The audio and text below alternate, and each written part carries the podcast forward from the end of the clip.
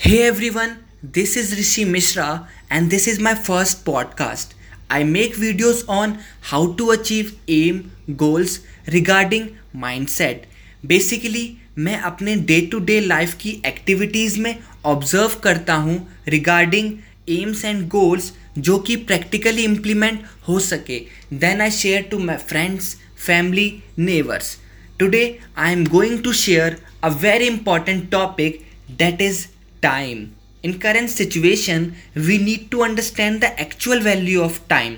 हम सबने थियोटिकली पढ़ा है, सुना है that time is important time is valuable फिर भी हम इसे प्रैक्टिकली अपने लाइफ में इम्प्लीमेंट क्यों नहीं कर पाते?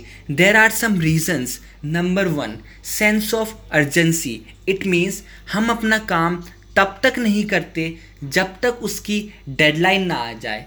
जब तक हमें अंदर से सेंस ऑफ़ अर्जेंसी नहीं होगी, हम अपना टाइम ऐसी वेस्ट करते रहेंगे। नंबर टू हम अपना काम कल पर छोड़ देते हैं। इससे होता क्या है? हम अपने आप से झूठ बोलते हैं। हमें पता है, जो काम हम आज नहीं करेंगे, वो काम हम कल भी नहीं करेंगे। We thought we have much time to do things but the reality is we have limited time हर काम को पूरा करने के लिए।